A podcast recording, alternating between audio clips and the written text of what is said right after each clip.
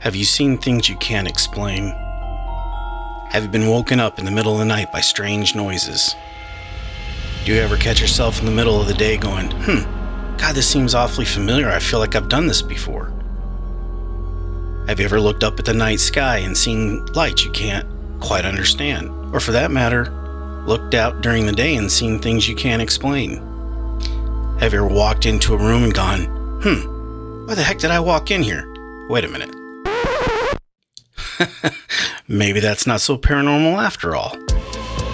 Welcome to Generation X Paranormal. On this podcast, we'll explore every facet of the paranormal. That's to include, well, not just ghosts, because I know that's the that's the flashy one, but UFOs, unsolved crimes, unsolved mysteries, and we're not just staying here in the states.